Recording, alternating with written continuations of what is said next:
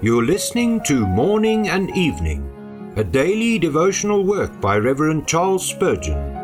This reading is brought to you by the Spurgeon Study Bible, available in the original King James Version or the Christian Standard Bible at spurgeonstudybible.com. Good morning. Today is October the 25th.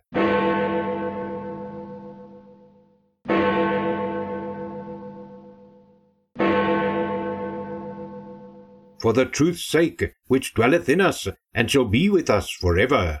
2 John verse 2. Once let the truth of God obtain an entrance into the human heart, and subdue the whole man unto itself. No power human or infernal can dislodge it. We entertain it not as a guest, but as the master of the house. This is a Christian necessity. He is no Christian who doth not thus believe. Those who feel the vital power of the gospel and know the might of the Holy Ghost as he opens, applies, and seals the Lord's word would sooner be torn to pieces than be rent away from the gospel of their salvation. What a thousand mercies are wrapped up in the assurance that the truth will be with us forever, will be our living support, our dying comfort, our rising song, our eternal glory. This is Christian privilege. Without it, our faith were little worth. Some truths we outgrow and leave behind, for they are but rudiments and lessons for beginners.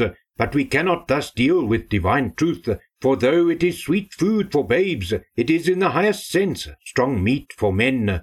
The truth that we are sinners is painfully with us to humble and make us watchful. The more blessed truth that whosoever believeth on the Lord Jesus shall be saved abides with us as our hope and joy. Experience, so far from loosening our hold on the doctrines of grace, has knit us to them more and more firmly. Our grounds and motives for believing are now more strong, more numerous than ever, and we have reason to expect that it will be so till in death we clasp the Saviour in our arms. Wherever this abiding love of truth can be discovered, we are bound to exercise our love. No narrow circle can contain our gracious sympathies, Wide as the election of grace must be our communion of heart. Much of error may be mingled with the truth received. Let us war with the error, but still love the brother for the measure of truth which we see in him. Above all, let us love and spread the truth ourselves. May grace and peace be multiplied to you in the knowledge of God and of Jesus our Lord May He extend His favor upon you today and make your path straight.